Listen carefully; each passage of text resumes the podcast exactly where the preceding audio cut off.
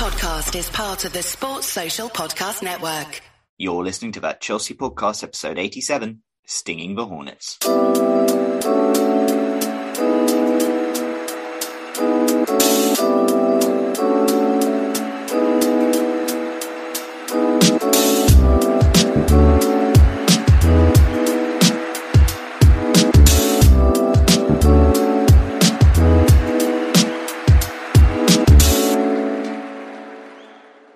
Welcome back to that Chelsea podcast, the podcast that is delighted that Liverpool stayed between 17 and 20 league titles. When Philippe Coutinho scored to put Villa 2 0 up, we thought the bitch is back and that we'd be better off dead. The truth is, at that point, we were a long way from happiness, but we knew that we had to believe. As we looked for an answer in the sky, Ilkay Gundogan and Rodri truly delivered. A City who were chasing the crown succeeded, ending Liverpool's quadruple hopes. Chelsea did also play two games of football this week, um, one against Watford, hence the Elton John references in this intro. I'm joined by Doug Davies. How are we doing, sir? Yeah, I'm good, thank you, mate. Pretty dire performance today, but got the job done, and we can uh, relax a bit for a few months, and then uh, get all stressed again next season. No, exactly. It was it was really silly season, end of season vibes today against Watford. Special special duo joining us today. First up, returning to the podcast, is Patrick Larson. Pat, how are we doing, my man? Nick, I'm doing well and good to be back with you and with Jack and an honor to be on with my man Jam. So, uh, you know, I think I thought Jack covered it well. I mean, kind of a not a stellar performance today. We got the job done, but I think we're I think there's a few more exciting things that happen today if if, if I'm correct on that. Yeah, no, exactly, exactly. And returning to the pod is Jam. It's the first time Jam has been on with Jack this season as well. So it's been it's been been too long. So Jam, how are we doing, my man? Oh wow, I didn't even realise that. yeah, yeah, doing really well. Um, as as the boys have said, the results went our way today. Um, I'm a little bit annoyed. I hate Man United. I'm a, I'm a bit annoyed they didn't make it into. Um, they obviously made it into the Europa League, but yeah, it is what it is. Life is good. Just Hala Madrid now. Bring it on. yeah, no, exactly, exactly. We're now Real Madrid supporters, and this podcast, yeah, is renamed for that, that Real Madrid podcast, etc., for the next week or so. Um, but yeah, it's good. We're in good spirits because City won the league and Liverpool's quadruple dream went up in smoke. It was a beautiful, beautiful day. And to be honest, I think, as you'll gather when we talk about the pod and the two games in general, I think our focus wasn't really on these last two games because Chelsea, thankfully, before we even played against Leicester Thursday night, had top four secured because Newcastle did us a right solid favour beating Arsenal 2 0. And it also meant that, that Arsenal, those Arsenal fans were saying we're coming for third, Chelsea better watch out, missed out on Champions League football altogether as they end up in the Europa League this season. Fair play to Spurs. They're in the Champions League. Not sure how I feel about that, but I mean, considering considering uh, how Arsenal were going conducting themselves and their fans, I suppose I don't mind too much, and that's what you get for butchering that Thomas Tuchel chant that we had. Um, right before we get into the football, I've got to ask: just Jack feelings that Liverpool's quadruple has ended and we are not sold. We cannot take the blame now. We are not, you know, some pressure off our backs. We have not given Liverpool two of their four trophies this season. Yeah, I think we would have been getting a lot of stick from a lot of my mates, like United fans, if if um, Liverpool had gone and done the quadruple and we'd, uh, yeah, been on on the end of two two uh, cup final losses against them. But yeah, it, it was. Uh, yeah, if you're like, obviously we wanted City to win, but if you were like a neutral today watching those two games on Sky Sports and them keep flicking between what was going on, it was, yeah, uh, just literally what you what you want to see on a final day of the season, basically. Um, and City, yeah, coming back again, winning three two. Um, just yeah, glad glad that Liverpool ha- haven't done haven't been able to do the quadruple, but at the same time we've got. A, sit down and and look at ourselves and think we're still 20 odd points off the two of them and how how we can improve over the summer and try and close that gap on them.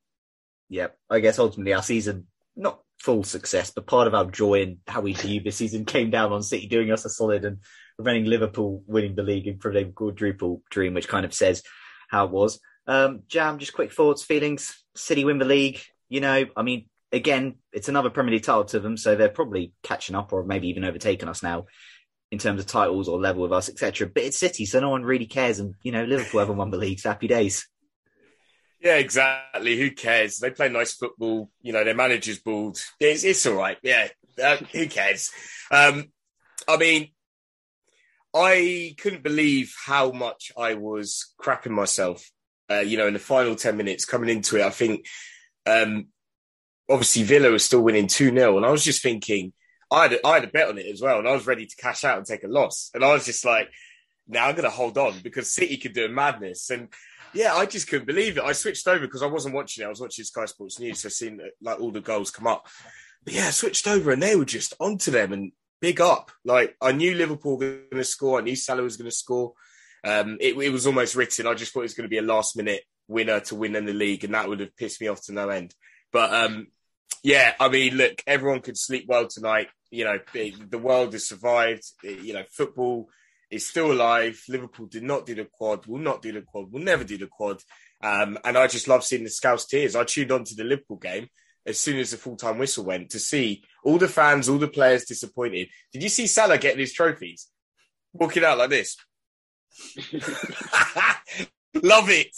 Oh, Hopefully, we get that next yeah. weekend as well. I just can't wait, honestly. Oh, it's brilliant as well as a clip because I think some fake news went around Liverpool, but thinking Villa had made it three all and they're celebrating after they've gone 2 1 up, and it's oh, someone's had a wind up. Lovely stuff. Wolves fans as well taking the mic as well. Pat, I mean, you know, we are cold hearted. We are cold, cold-hearted people here, reveling in this failure of Liverpool Football Club. But but we're Chelsea fans, so it makes sense. You're just feelings on, on City, you know, saving football. Well, I was really concerned about the uh, about all the pundits over at Sky Sports HQ that were underwater due to all their tears, you know, to uh, you know, you know, wishing for Liverpool success. So, um, you know, and then you know, here in here on NBC in the states, they right before they were talking about City's trophy presentation, they they just went on and on and on talking about what a great team Liverpool are and how they played like champions, and I'm like I'm, I'm like, come off it. I mean, it's it's about time that you know we're getting ready for a presentation for four trophies and five seasons for City. You know, kudos to them. But it's you know we don't really care at the end of the day. We're Chelsea supporters. But um, yeah, I mean, I think I'm I'm thrilled for City. I didn't want to see a quadruple from Liverpool. I mean, honestly, who really did want to see that if you're not a Liverpool supporter? But um, I, I mean, I think it's I think it's just great that that uh, balance has been restored and that uh, and Liverpool has been taken off of their high horse, and they've come they've they come back down to uh, come back down to earth where they belong. Yeah, yeah, indeed, indeed. We'll end it there because this is a Chelsea podcast and we do have to talk about football. Uh, there were two games played. Uh, we drew one all with Leicester and we beat Watford 2 1 as Chelsea's Premier League season came down. I uh, won't spend long on Watford. I'll just brief summary. Summary. Basically, the story of the season: concede a stupid goal, score a good goal, missed countless chances. Christian Pulisic missed an absolute sitter. Um, but again, the game essentially meant nothing, so I'm not going to really go in on that. We drew 1 1. It was frustrating. Uh, and then we played Watford 2 1 today. Uh, Kenedy got a start. Yeah. Saul got a start. Barkley came off the bench. Um, it was just a proper end of season style game. But I think the highlight, the best part of the day, Ben Chilwell five months out, came back onto the football pitch. That's what we were delightful. That is the main takeaway, I think, from today, seeing Ben Chilwell back on a football pitch. And yeah, Chelsea won 2 1. And just some, you know, fun stats with Ross Barkley's goal today. It meant Chelsea broke their club record for the most scores in a single season, with Ross Barkley taking it to 21 different players netting this season. Uh, Chelsea end the season with nine home wins in the Premier League, which is the same they did as the same as they did last season and their lowest at home since the 15 16 season when we won just five. So, again, as we've mentioned before on this podcast, the home form is still a bit of an issue. And Chelsea made history today. Chelsea became the first side in Premier League history to go for a whole season without ever being behind at half time. Exactly. Stick that in the trophy cabinet. Um, but yeah, it was it was good. Again, you know, Reece James obviously got two assists in this last week, two assists in this last week, taking his tally of assists in all competitions to 10 this season. So Kenedy got an assist for Kai's goal today um, yeah, we just general, I guess, good vibes. Um, Jack, I'll go to you. There's not really huge amount to take away from these from these last two games, but um, just your kind of nah. thoughts. Um, you know, um, the end of the season with in third place, we secured third place, which I guess was the main objective after top four being secured. 74 points, our best points tally since 16 17. Um, but, you know, a lot of draws in there, a lot of drop points, a lot of, you know, trends we've seen as well compared to similar season. Just your kind of brief thoughts. Obviously, I know we'll go into a season review perhaps more in depth, but you're just kind of thoughts on these last two games, just wrapping up our season. I think, yeah, if we'd finished any like if we'd finished fourth, um, would have been it painted a pretty bad picture, even for us to have Spurs only three points behind us at the end of the season. I think that's pretty poor. Shows how many points we've dropped through the season. Um, I think my, biggest takeaway from those two games was I was at the Leicester game and got back from it. And I know I can't go to games every week because I've got football, but I was at home and thought, when was the last time I saw us win at Stamford Bridge? I was like reeling them off in my head. Like we lost to Real Madrid. We've just drawn with Leicester. We lost to City. We drew with Liverpool. We drew with Brighton. Lost to Brentford.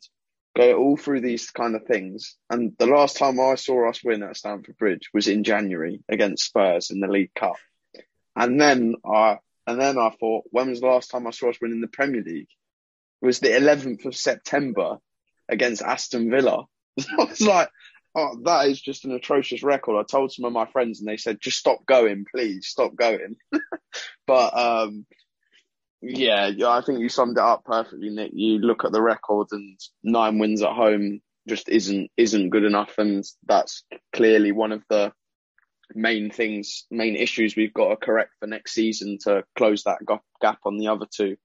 Um, but yeah, as we said, the games were just pure end of season style. Just I think most of the boys are on the beach, to be honest. So give give them their couple of months or however long months rest or whatever, get them back sharp, and and we'll go again next season.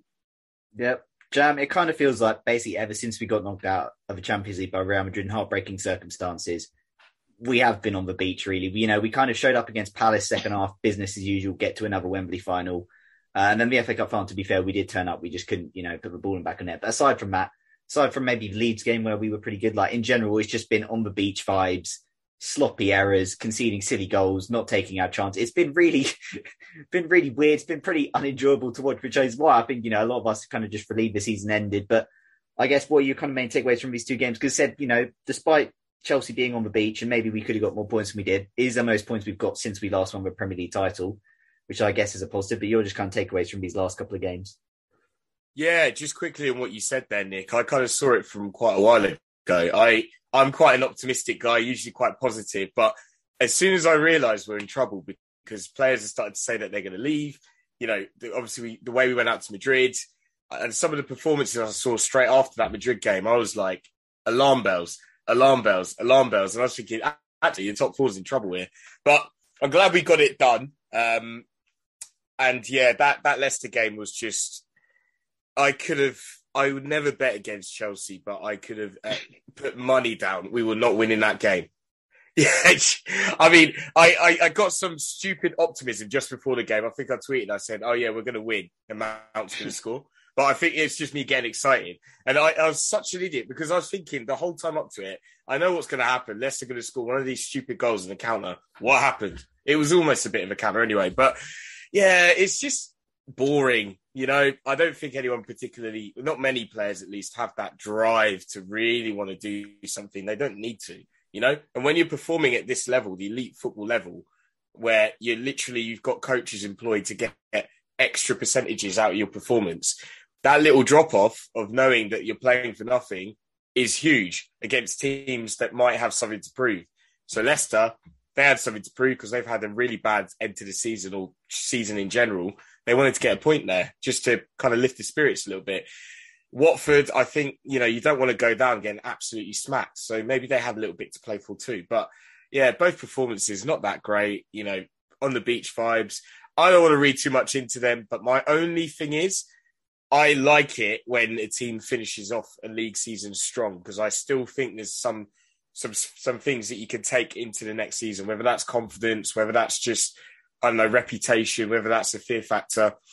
We've had a really poor end to the season, so I'll be interested to see how we start next season uh, because it's been a quite a long stretch of games where we haven't really got that many wins. So yeah, it is what it is. We've done it. We've done what we needed to do. Finish third. Just move on now, really.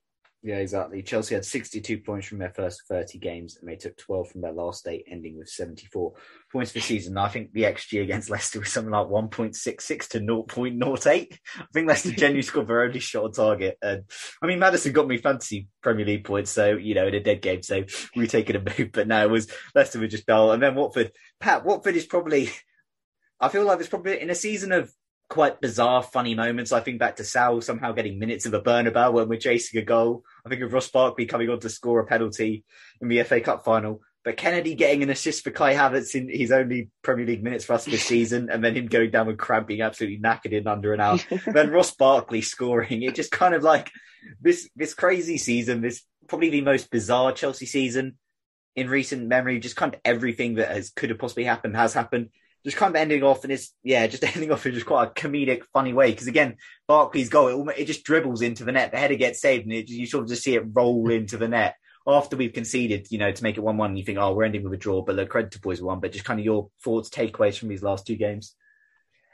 Yeah, um, you you talk about the Ross Barkley goal. I believe that was his hundredth appearance for Chelsea as well. So uh, you know, so that's you know, just leave that to Ross Barkley. A goal like that, it kind of sums up his Chelsea career.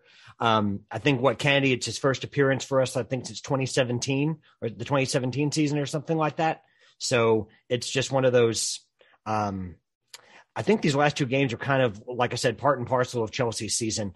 Um, you know, we started out the season on a real flyer and, you know, spent, I think we forget that we spent a large, you know, quite a bit of time at the top of the table. Um, you know, and so, but then the Christmas period came and the busy Christmas fixture, like it's been in the last several years, you know, we just, I don't know if, you know, is it a depth issue? Is it, uh, you know, it's, it's probably a little bit of a lot of things, but, um, and then toward the end of the season here, like, you know, Jam, I thought referenced it very well. Like we had these long stretches where we're underperforming, not getting goals, uh, you know, dropping points against teams that we should be beating. And um, the problem that we've had all season is we create chances, but then we don't, then we don't finish. And, um, it's amazing to me that we had, that we ended up with as many goals as we did because it, I just feel like the number of chances that we create and the number of chances that we, botch are just incredible. I mean, you you referenced the Christian Pulisic goal earlier. I mean, that's just a, a great example of just a lot of players, you know, coming up and missing clear cut chances. And you know, if it's a Liverpool or Man City, those are put away. And um, you got the likes of Tottenham finishing off a team like Norwich today. What did they score? Five, and Son scored like two in a couple minutes. And um, and we're here. We are playing Watford, who are equally equally horrific, and we're and we're just beating them two one at home. And you know something's got to change. I mean, we. I, I thought Jam made another good point in the sense that I believe I also believe in finishing the season strong because if you're a professional trying to play for the shirt and really even if you're playing for yourself, you're you still have a job to do through a 38 30, 38 game Premier League season. I understand that there's a lot of games. We played the most games in Europe, uh, you know, of any of any of, of anyone in Europe's top five leagues. But at the end of the day, you know, you still have to be a professional and go out and do your job. And I really did feel like this last this last bit of the season, especially after that heartbreaking loss to Real Madrid, guys, as you guys have said, have been at the beach. Yeah, no, exactly. Chelsea end the season, 38 games played, 21 wins, 11 draws, six defeats, 76 goals scored, 33 conceded. Like we, we won less games than Spurs in fourth and Arsenal in fifth, which is quite funny. And I guess goes to testament of how much we've been on the beach since we, um, since we last, since we went out the Champions League. Because yeah, we've, I think we won three, drawn three, and lost two of our last eight games or whatever. So it kind of says, though, yeah, it, it's a weird one. Look, there's not really too much to take away from these two games. You're not going to get in depth analysis because also I think a lot of people's attentions were elsewhere. Let's be brutally honest. We're not, no one really cared about today. I don't think, I think, I don't think anyone was really moved by Ross Barkley scoring a last minute winner in a dead rubber. I think fans are more, more happy and, you know, that City had, had won the league. So yeah, you're not going to go to too much, I guess, in depth analysis on these last two games because I said they weren't they weren't great to watch. It was end of season vibes. We've not really learnt anything from them. You know, against Leicester we were all right. We just couldn't put one back in net. But in general, it's it's one of those. I guess you know other noble moments. Christensen obviously he's not featured in these last two games. He's not. I guess not get that Stamford Bridge goodbye. Rudiger got his Stamford Bridge goodbye today, getting subbed off. Um, so it was nice to see him sort of get a reception that he deserved. Marcos Alonso scored against Leicester, wasn't in the squad today as he's had his last game. We don't know. Azpilicueta is at his last game today. We'll have to wait and see. Is it last game for a few other players in the squad?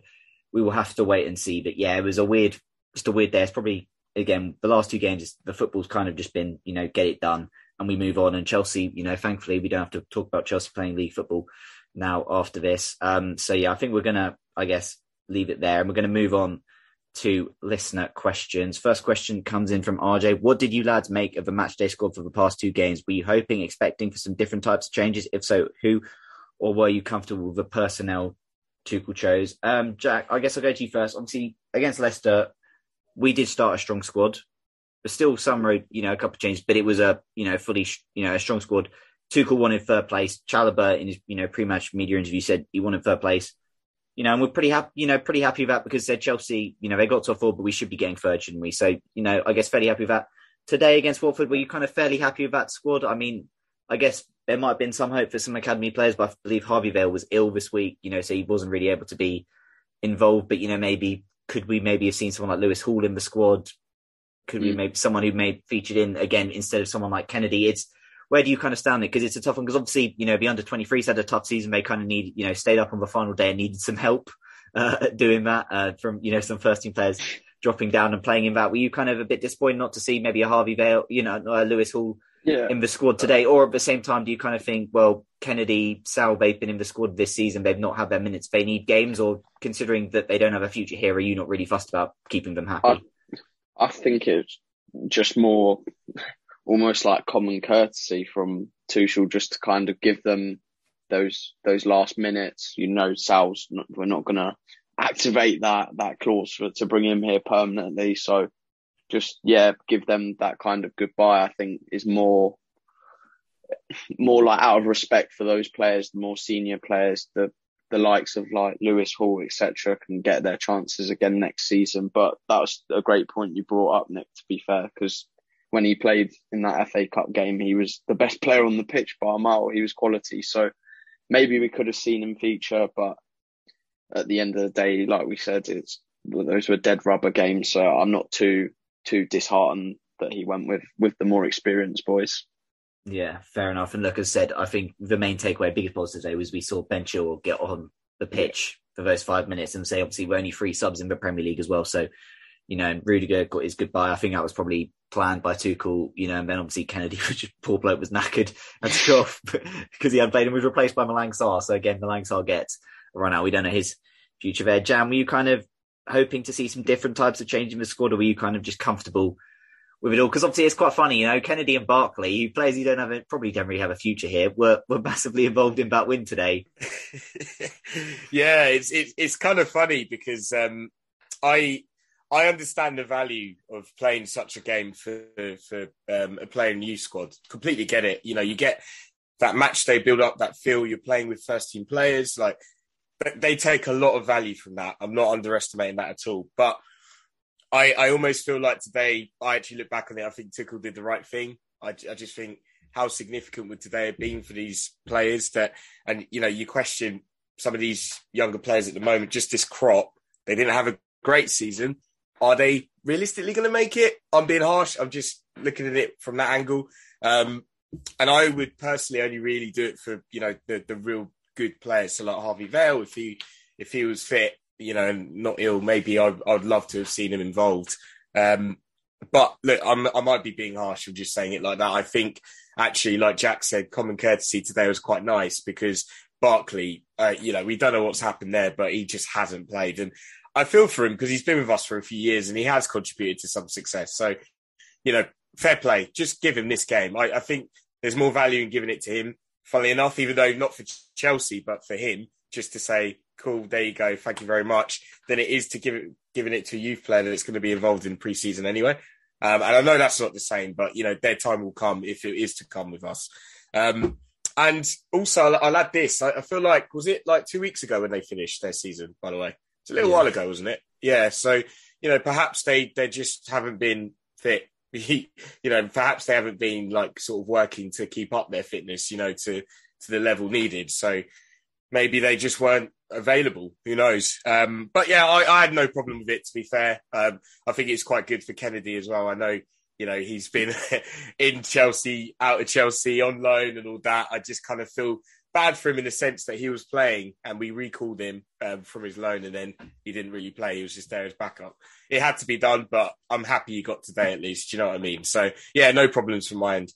Fair enough, Pat. What about you? Because obviously, you know, there is the counter argument. You know, Jam made good points, but also that these youth players, you know, we have lost some youth players because they've not, you know, felt there's a pathway at Chelsea and being, you know, being harsh and taking, you know, you know, being out of it. There's no justification from, you know, Chelsea don't really have anything to gain from playing Saul today. Don't really have anything to gain from playing Kenedy today from bringing Ross Barkley on because those players may well, well, Saul certainly won't be here next season. Give the opportunity to, to a young player. So there is that argument. Where do you kind of stand on it all? You know, it's a tough one because I do like to see youth being played, but I also think that you still have to earn it. Uh, you know, you guys have brought up great points about you know the Chelsea under 23s. It's not like they it's not like they won the you know the under 20 under the under 23 league this season. So uh, you know, and I think that I think if that if it, if it would have been that type of situation, and you were trying to like you know reward those players for doing a great job in the U23s, then then you know that may have been more of an argument for playing them. But you know, other than kind of like what Jam referenced, with like the likes of a Harvey Vale, um, you know, they're really the top tier guys that are really going to have a realistic shot of you know getting some minutes in the first team. I have no problem with Thomas Tuchel rewarding the, the, the existing members of his first team, whether they're going to be here after the season or not, um, because the likes of Ross Barkley, you know, have been around as part of the first team all season, have barely, you know, have gotten minimal playing time at best and you want to you want to reward players that are in that are in the first team at the moment as well. I'm a firm believer in you know bringing in uh, academy boys. I you know I'm I, I think I've been pretty clear on that you know, overall during my time on Chelsea Twitter. But at the same time, you can't ignore the, the, the the members of the first team that are on the fringes and not ever give them any playing time. So you know because credit to them. Like Saul has not played as much as he probably thought he would when he first got here he didn't really create a lot of a pro- he didn't really create much of a problem about, about that. Ross Barkley the same. Um, you know, Kenedy when he came back, I mean, I'm sure he was frustrated because he was he was playing in Brazil, but then he comes back and they're not you know, Chelsea was in the news enough this season for various things from the sale to you know, a hundred other things. But we didn't hear a lot about, you know, play you know, players that are on the fringes complaining about playing time. And I think that's really just a tribute to their professionalism.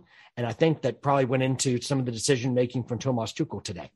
Um, you know, to reward those guys for their professionalism. They're still members of the, of the first team through the end of the season, and let's give them some minutes. So I think for me, it's more of a case of let's just trust Thomas Tuchel on this. I know a lot of people were you know, on Twitter, we're, th- we're throwing out things like he, remind, he reminds them of Jose Mourinho and never giving young players a chance. I'm like, let's not forget Lewis Hall did play this season, you know, in the Carabao Cup. And so, you know, it's just these, it's these little things like, let's not jump to those kind of conclusions. It's not like young players didn't get a chance at all. Harvey Vale did get a shot in the Carabao Cup. Lewis Hall got a shot in the Carabao Cup. So it's not like these guys didn't get a shout at the first team this season in any competition it, we can't look at this one game and, and say that he's not going to give youth a chance. So I just say let's trust Thomas Tuchel. I mean, he's done a lot. He, he's done so much right since he's been here. I, I, I say give him the benefit of the doubt and you know let him choose the team as he sees fit. Yep. Also played Trevoh Chalobah on two cup finals against Liverpool this year, as well as other countless games in Premier League in Europe. Yeah, no, exactly. Thomas Tuchel certainly given you know the youth a chance this year, and instead we saw you know Simons, Soonsup Bell, and they all start in the Carabao Cup against Brentford. Hall started against um, whoever we played in the FA Cup third round, whose name is Chesterfield. Chesterfield, that's the one whose name I've forgotten. Chesterfield, exactly. Uh, we've seen them get some minutes. Obviously, look, RJ, I'm going to be brutally honest. I literally couldn't care less about these two games. I was genuinely like not bothered. Like I couldn't. Like, there was no emotion for me watching these last two games whatsoever. No, I didn't get angry. I didn't get happy. I didn't get sad. I didn't really just kind of numb to watching Chelsea. Also, I wasn't really bothered. Like I can, I get people being a bit disappointed not seeing any youth on bench. I mean, City had McAtee and Cole Palmer on their bench, and they're going for a Premier League title against Aston Villa. But then again, we've also got youth in our starting lineup as well. It's a tough one. Chalobah was on the bench, um, but I know he's established. I know there's going to be complaints going. You know, there's an opportunity. My only real complaints would have been if Harvey Vale was you know, fit and ready and, you know, ready to play. And if he'd not got featured, that would have been my only complaint because I don't really have too many issues there. And Lewis Hall, yeah, he was brilliant in the FA Cup, but it's a non-league side as well. I do think we have to keep that remember and, you know, keep grounded. It would have been maybe nice if some of them could have got the bench to get an experience, but it is what it is. I'm not going to get too annoyed. Maybe it's a bit of a missed opportunity, but I'm not too fussed ultimately there. Um, Next question comes in from Dan Hill. Honestly, lads, it's been a blast and thank you for allowing me to be part of the show throughout the season. One final question or comment from me. Some your highlights of the season, your low point of the season, and your favourite goal of the season. Jack and I will kind of answer this next week when I do the season awards. So it also gives Jack a bit more time to think about it and maybe steal these two boys' answers. Um, Jam, I'll go to you. So first one, your um your highlight or highlights of the season. Highlights of the season. I mean, whilst we've been quite disappointed with how we finished off the season, I think, funnily enough, one of the highlights is this season compared to last, we seem to get quite a few more last minute winners or late winners. Um, you know, I think Leeds at home, even though we conceded late, we won. Uh, last minute penalty. We had um, Ziyech against Palace. We had Havertz against Newcastle. Uh, maybe a few others as well. So, you know, I think that shows a lot of grit actually, um, despite us being toothless in front of goal most of the time. I think I'm going to add that as a highlight. Um, other than that, guys. Fair enough. He's struggling. Okay, I am struggling. your low point, your low point of the season. Uh, I think the low point will have to be when we got sanctioned. I could easily say the cup final, but you know, when you look back on it, to lose two cup finals and penalties, it's annoying that it's both against Liverpool. It's a penalty shoot at the end of the day. Um, I think penalties, you have to get, you know, the team that more times than not goes in there with the mindset of we we should win this. We are the best. We've got less drama. You know, we always had drama in these two penalty shootouts, shootouts, whatever it was. I think that can weigh in your mind and things will happen. So, yeah, I'm not really counting those, but yeah, the sanctions. When that happened, it was just the amount of stick that I got, banter, you know, whatever you want to call it, the the worry, the anxiety I had. I had to tap out after a week. I just said, this will sort itself out. I'm just going to pretend like it's not really happening and just crack on with my life. And yeah, luck- luckily enough, that's going to be sorted out soon. But I'd have to say the sanctions. And your favourite goal this season? There's quite a few, so I was writing this down. Ziyech versus Spurs, Rudiger against Brentford, Kovacic against Liverpool, Mount versus West Ham, Havertz versus Newcastle, Chalobah against Palace. Like these are the first ones that came to my mind. But do you know what? I've got to say Ziyech against Spurs because I was at Stamford Bridge and I was sat in the perfect place to see that. I just saw it the whole way, just going bins, and um, I saw it as soon as it left his foot. I, I just had the perfect view. I was like, "That's a goal." Um, and yeah, it was just brilliant. So I'll say Ziyech, Spurs. Fair enough. Pat, your highlight or highlights of the season? Oh, well, Jam covered it pretty well, but um, I would say uh, the Super Cup win against Villarreal.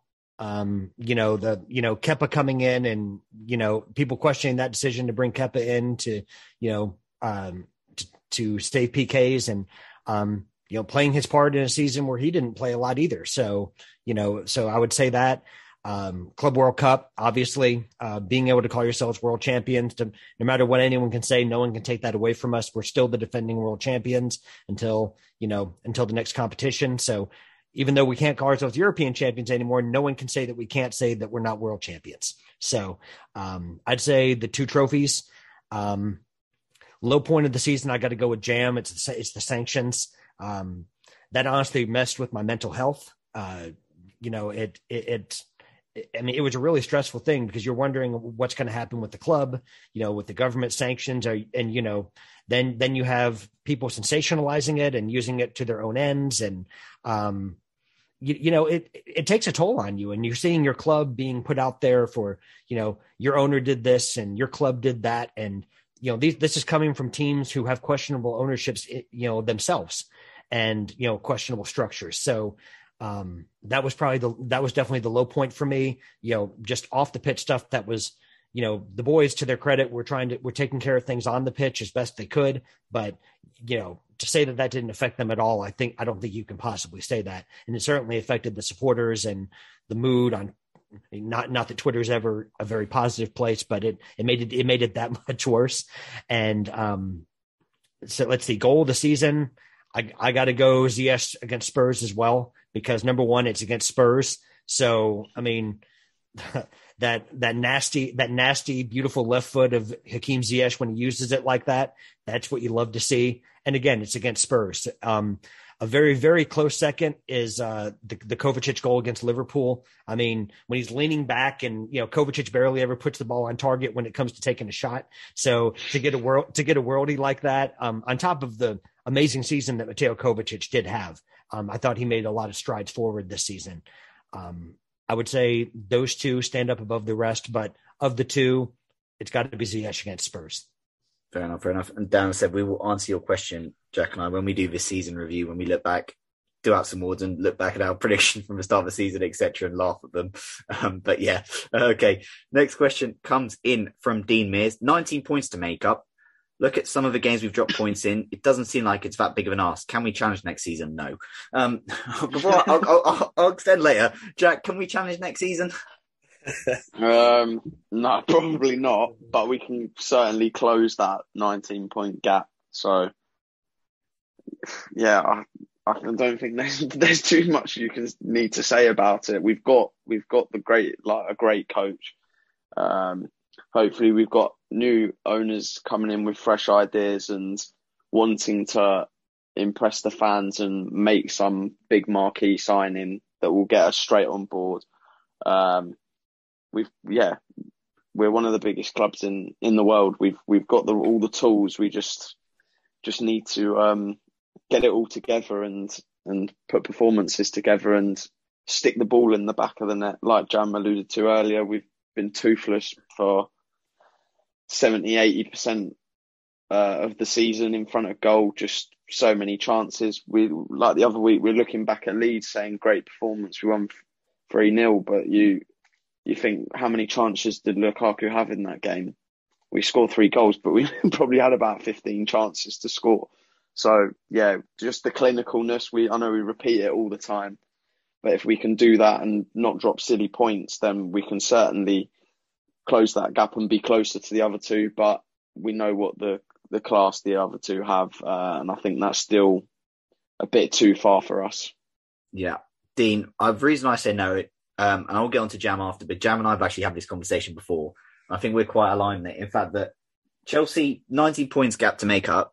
Obviously, there are some extenuating circumstances in the fact that we had COVID, we played some bad injuries to key players, etc. I get that, but we still seen the same trends and patterns emerge as we have seen in previous seasons. We've seen Chelsea's league form, you know, be really iffy for a number of months.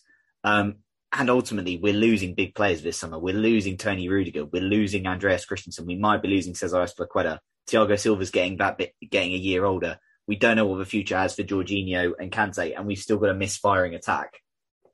Being cynical, me, I think it's going to get worse before it gets better. So I, I logically don't see how we close the gap next season. I know there's obviously some circumstances where we've conceded some, you know, sloppy points, you know, fact, but we failed to be, we drew twice at Brighton this year, although to be fair, we were lucky to draw both games. We have dropped a lot of, you know, poor points, you know, drawn twice with Wolves, and that includes, you know, bottling a 2 0 lead, etc. There's a lot of silly points dropped, and I get that. But I also think ultimately our squad, we obviously don't know what's going to happen in the summer, and we might have a brilliant summer signing loads of brilliant players. But I think fundamentally our squad is going to get weaker because I don't think you can improve. We, I don't think we can get a left centre back who is as good or, you know, as good as Tony Rudiger. Andreas Christensen, for whatever, whatever anyone wants to think about him for the way his time has ended at Chelsea, for you know some of the inconsistencies, I don't think we're going to get a, a, player as good as him. Trevoh Chalobah will be in his second Premier League season. Okay, so he will have learned a bit, learned a lot from this season. Cesar Azpilicueta, I think it is time for him to go, and he may well be off. But you're still losing some leadership there. I don't think that's a huge deal, but you're losing big players. Jorginho may be off. Kante may be off. We've saw all this season that midfield, you know, one or two injuries, and it results in one player getting run into the ground. So, and our attack is still misfiring. For all Tuchel's brilliance, he's still not managed to get a consistent tune out of any of our attackers. So I can't say we're going to close the gap next season. We might close the gap if we have a brilliant summer. If we get players Tuchel wants in, but I've got a feeling it's going to be too much to do all in one window. So I don't think we're going to close the gap. And I think realistically, we're probably in for another top four battle next season. But Jam, what are your thoughts? Yeah, unfortunately, um, I say unfortunately uh, because it's slightly pessimistic, but I'm with you on this. Um, we've we've got a lot of surgery to do. Look, we're losing a lot of experience. We're losing a lot of winning know-how, whether we like it or not. You know, yeah, we could say that actually some of the mentalities of these players stink. We could say that. Um, you could argue a lot of these players are leaving, but actually, it doesn't mean that we get a player in and they're performing at their highest level straight away. Look at when we got Ziyech. Look at when we got Havertz. Look at when we got Werner. Look at all these players that came in in that window, how long it took them to get into it. You can argue Havertz is only just finding his feet now. And I, I know he's young. You could say the same with Ziyech. He's a lot older and experienced. So it could take a little while. We might even be changing to a four at the back, hopefully, because I've got a, I've got an agenda against three at the back. Anyway, I had to get out in there. But you know, there's a lot of change happening this summer. It looks like a, you know some of the backroom staff are moving around as well. So this is um, I, am starting to get more excited by this um, opportunity for change. But Christ, we we went into this season just finished knowing that we've got a squad that's just won the Champions League and on a high, and that's why we started well. It's what I said earlier. I I strongly believe if you finish off the season well, you start the next one well. You're more likely to. This time round, it's going to be a bit different, plus a lot of change. So, unfortunately, we're going to have to go backwards to go forwards. Man United are not hanging about. Spurs are not hanging about. Even I uh, just about say Arsenal not hanging about. You know, it's going to be tough. It's going to be a top four battle next season, I think. Unfortunately. Yeah, no, exactly. United can't get any worse. Spurs, if they back Conte, like whatever you think of him for going to Spurs, he's a brilliant manager, and he's got Spurs only three points behind us, and obviously part of that is down to ourselves you know, kind of being on the beach for the last month or so. But you've still got that in, you know, City and Liverpool, you'd imagine will go from strength to strength as well. They will not hang around. And you've already seen, you know, City and, you know, doing their business. They've got Haaland. Well, we can't do anything at the moment because we're still waiting for the ownership to go through, you know, um, I'd love to be optimistic and say we're to, you know, close the gap, but I just don't see it. And I think that's fine because I actually think next season, a season with lower expectations than this, why it's frustrating and you know maybe slightly go backwards but you have to i think we have to go backwards to go forwards because it's you know a rebuild. And i think ultimately we won't perhaps feel as underwhelmed by you know next season as we have potentially by this season. But pat what are your thoughts on that I think you boys are spot on. I mean, you don't build a title winning side in one transfer window. I, I just don't see how you do that. I mean, look at Liverpool. I mean, like Klopp was given time and Klopp, um, you know, Klopp was able to get players of the profile that he wanted, and Liverpool stuck with him. And they, you know, it wasn't, you know, it wasn't like all, you know, hearts and roses for Liverpool when Klopp first came in. I mean, it was, you know, they struggled, and it, it, took a while to get in, to get out the players that he didn't that he didn't see in his plans, and to bring others in. And as you guys have said, this is a good opportunity this summer to do to hopefully back Tuchel and you know, try to put faith in that he's building a project, which, you know, we all know from being Chelsea supporters, we've never really had a project. It's chop and change managers, right? And so um, now there's been a lot of success behind that, but we've been really built to be a cup winning side. We've not really been a side really d- designed to you know to win to win the Premier League. Although we do have titles to our name, I'm not trying to say we don't, but you know this is very much a cup winning type side and um, this is a chance to bring in the, the profile of player, hopefully that Thomas Tuchel wants. Um, like I said, it's people, but then at the same time, we have to be patient as well because people are going to know we have new owners with new money, and you know the, the other Premier League teams aren't stupid. They're not going to just you know sell players for nothing, and we still have a budget with you know with financial fair play still being around. However, you know, however seriously we take that or not, you know, when it comes to Chelsea, people seem to look at the rules. So um, it's it's one of those things that, um, you know, I think we can. I, I, think what Jack said is is is where I stand. I think that we can like close. I think that we can uh, improve on how cl- we can get closer to City and Liverpool, but I don't think you know, especially yeah, I don't think that we're going to overtake it like a 19 point gap. Um, as you already referenced, Nick Haaland's already come into City like Jam said, Tottenham's gonna, not going to sit there. United's not going to sit there. Arsenal and another team is Newcastle. I mean, they brought in Guimaraes in you know in January, and look at what type of side they've they've been a different team since January. And I'm not saying they're going to finish top four, but that's going to be another team that has money that's going to be able to to compete. And um, it, you know, top four doesn't get any easier, but I think it's going to be all to play for next season. Yeah, no, no, exactly. I think top four should, you know, be. I think we should get top four next season, despite the uncertainty we're in, because you still look, still keeping, you know, a lot of players that you know have got us there. But I just think ultimately, Dean, I can't see it getting. I can't see us necessarily improving a huge amount on this season. My main excitement though is you know we finally Thomas Tuchel will finally get to build a squad in his image, and that will be exciting because we've basically seen a season and a half of of Tuchel's kind of put his imprint on the side, but it's not really his team yet. It still doesn't feel necessarily his team. It's his, yeah, is what it is. So sorry for being maybe slightly pessimistic, but I just don't think we're gonna we can close the gap like that because, as I say, there's big players off, and we've got to replace those players first before then strengthening other areas. Uh, next question comes in from Manan. Has three of the back gone stale for us? Will Tommy T revert to a back four next season? Jam, I'm going to go for you first because you're rubbing your hands this. Has firstly, has has three of the back gone stale for us? And you know, will will Tommy T revert to a back four? But obviously, I'm going to then also say you hope we revert to a back four. I get to run my agenda. I love this. Okay, but three at the back. I think it can be a good formation. I think we did have players to suit this formation. Look we started the season on fire. We obviously did very well last season with it when we reverted to it. The trouble is, lately we've been leaking goals anyway. Is that not part of the reason? Was to, to, to go to three at the back was to keep clean sheets, but to make it harder for the opposition teams to score. But actually, what was happening lately was it was highlighting quite a big fault with it, in my opinion, which was if you don't have a good playmaker, like an, an elite playmaker like a Fabregas, which is the other time we went with three at the back, it, you find it incredibly hard to unlock defenses. Low to mid blocks, it's really, really difficult. And what happens is we just keep moving up all sideways like this until eventually we make an error, the team counterattacks and gets a goal. And then we've got a problem. So, uh, funnily enough, a lot of our playmaking responsibility in this formation was actually going to our fullbacks or wingbacks. Now, when they aren't the dynamic duo that is Reece James and Ben Chilwell, we have a serious problem there we have a massive issue. On the left, it was Malang Sarr. Saul played there a few times, but mainly Alonso. These guys don't exactly have pace and they're not exactly creative. Uh, yeah, albeit Alonso can get goals, but you wouldn't necessarily say that he's creative. On the right, Azpilicueta, his legs have gone. He can't play that position.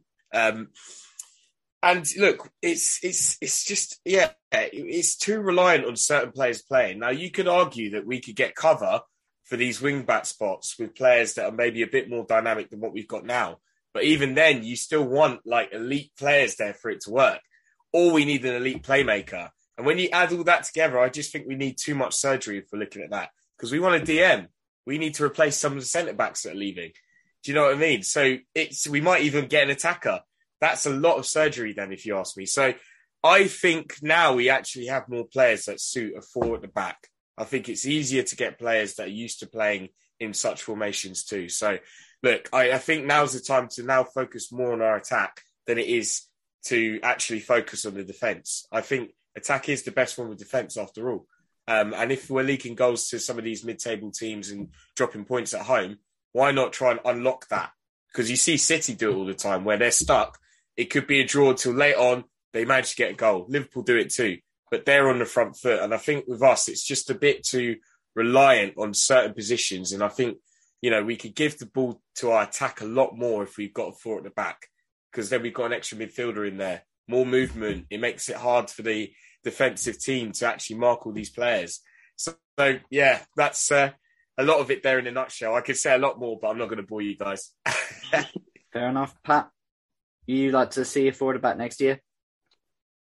I'm with Jam on this one um, because the the wingbacks, you know, the three at the back depends on two things. You, you know, w- a wingback needs to be able to contribute to the attack and to defend. And with a lot of the guys that we have, you know, who aren't Ben Chilwell and Reece James, they can do one or they and they can't do the other. Um, so I'm not going. I'm not going to go at individuals, but we know who they are, and they. Uh, and when you when you don't have a wingback doing both jobs, you know you're reliant on uh, a Thiago Silva and an Antonio Rudiger being brilliant every game, and we and we saw that in the Champions League run last season. I mean, when when we had when we would have a wing back on the left that wouldn't get back, we'd have Antonio Rudiger saving the day time and time again, and I and also in the three at the back system, you sac as Jam referenced, you sacrifice a midfielder that could potential or an attacker that could potentially you know contribute to the attacking phase of our game, and a lot of times. Um, um, if we don't have like if we don't if, if we don't we don't have that we get overly defensive and if we can't keep the clean sheets then what's the point in employing that system and uh, I'm with jam I think attack is the best form of defense. Um, if you're not going to be able to, you know, have that defensive side of your game, why are you sacrificing the attack? And I think that Thomas Tuchel has used that system primarily because he, the personnel that he had at his disposal this season was probably, you know, he felt more comfortable with that, you know, with using that three in the back system because we have people who are who fit just one type of system. I think if he gets a chance to bring in players that he wants, I mean, if you look at his days at PSG and Dortmund, he employed a, a four at the back system. So I think if he can get in the players to employ that system, he can at least have the ability to go between systems and use three at the back when he needs to and four at the back when he needs to throughout the season. I feel like right now we've been so one dimensional that it doesn't matter who we play against. If we're playing against a team that puts in the mid to low block, we're still playing that three in the back system, which plays right into their hands. So um, it's only it, it, it, seems to work against the top sides because they're not playing the mid to low block on us, and so um, I, I, think that at the very least we need to have the ability to play four at the back next season. I think that needs to be come across in some of the signings that I think Thomas Tuchel wants to make. I'll just yeah. say something really quickly as well. Sorry, um, we've got a full preseason, no interruptions. Now's a great time to try and do that. Do you know what I mean? There you yeah. go. And we have played four the back for a little bit, and we've had success playing four the back, many against Spurs. But Jack, would you like to see, you know, go to a back four next season? Because said obviously also just looking at personnel wise, we're losing Rudiger, who's best suited to a back three. Losing Azpilicueta potentially is best suited to a back three. Christensen, who's probably best suited to a back three. Obviously, there'll then be questions about you know Silva in a back four potentially, etc. But he's been you know pretty flawless throughout for for Chelsea and throughout his career, pretty much. Um, and just in general, like yeah. numbers wise, there's a lot of centre backs to replace to just try and play a back three again in the first place. So where, where are you kind of standing on it all? That was the exact argument I was going to say. What you just said, based on the personnel that are leaving us and rumoured to be leaving us, throwing Alonso there as well that can only play three at the back. If players like that are leaving us, it probably is the is the right time to look at it and see who we can bring in to to suit that back four and practice it over pre-season. Um, the only thing I'd say is if when we play the back four, someone like Reece, I know you can still get forward, but not as much as he can in the back in the back three. So you might be limiting someone like Reece and someone like Chile. Um, but I guess there's always sacrifices with whatever formation you go for. So whatever can get us fire, firing best, that's what we should be should be choosing. Which then also then goes back to who you have in midfield, what kind of profile you have in midfield, and you mm-hmm. don't have to necessarily who you've got protecting that backline and who you've got in your team yeah. to potentially creativity helping going forward as well. So I think that's the issue. As I say, it's quite tough to say, um, Manan, like what will you know, back three may well have gone stale. Um, we tend to see it at Chelsea, you know, Conte had brilliant success with his first season, second season, it did go stale you know, it's tough. Us three of the back still has its day. As I say, it worked brilliantly against Liverpool in two cup finals. You know, it kept us clean sheet. We still created chances in most finals. We just didn't take them. You know, three of the back certainly in certain games still certainly has its place. But obviously, when you're playing maybe less size, like for example, is a three of the back needed necessarily against Watford or, or Norwich or, you know, your lesser Premier League side? Perhaps not. Um, although, you know, again, we still did score seven with a back, back five or back three against Norwich. So it is what it is. But yeah, it's, um, it's a tough one. Obviously, you know, I think a lot of people would like to see goes back four. You know, might be nice to go to a back four. But said, as long as we've got people who can do a role, and obviously it'll be very interesting to see the players who we sign. Because obviously, if we go for someone like Jules Koundé, you kind of think he's not the tallest centre back. He would maybe be someone better suited for a free. So again, it will be interesting to see uh, where we go. That and then for questions, kind of go back to our original topics earlier. Cheyenne, what was running through your mind when City were drawing two all? And Tom, how were you at 2 0 and 1 1 in the title race. Um, yeah, shitting it. shitting it, to be perfectly honest. My mood, I couldn't care less about the Chelsea game. I was more focused on what was going on elsewhere. I was honestly, I was genuinely thinking, like, if Liverpool won, I was genuinely thinking, how can I? I might have to abandon. I might have to abandon this beautiful game. I might have to give it up because I can't. I can't. Don't want to. Don't want to support a team. Don't want to love football in a world where Liverpool dominate. But yeah, boys, again, kind of, we kind of I guess, discuss that at the beginning of the episode. So yeah, that's your answer there, boys. I said, you know, perhaps not the longest episode today, but again, there's not a huge amount to talk about. And I guess for listeners, we can talk, we'll have a more in-depth discussion on our, on our season review when we get around to recording that. But I want to thank our guests for coming on, Jam and Pat. Uh, Jam, before you go, give yourself a plug where people can find you on Twitter, where they can find the Chelsea social, etc.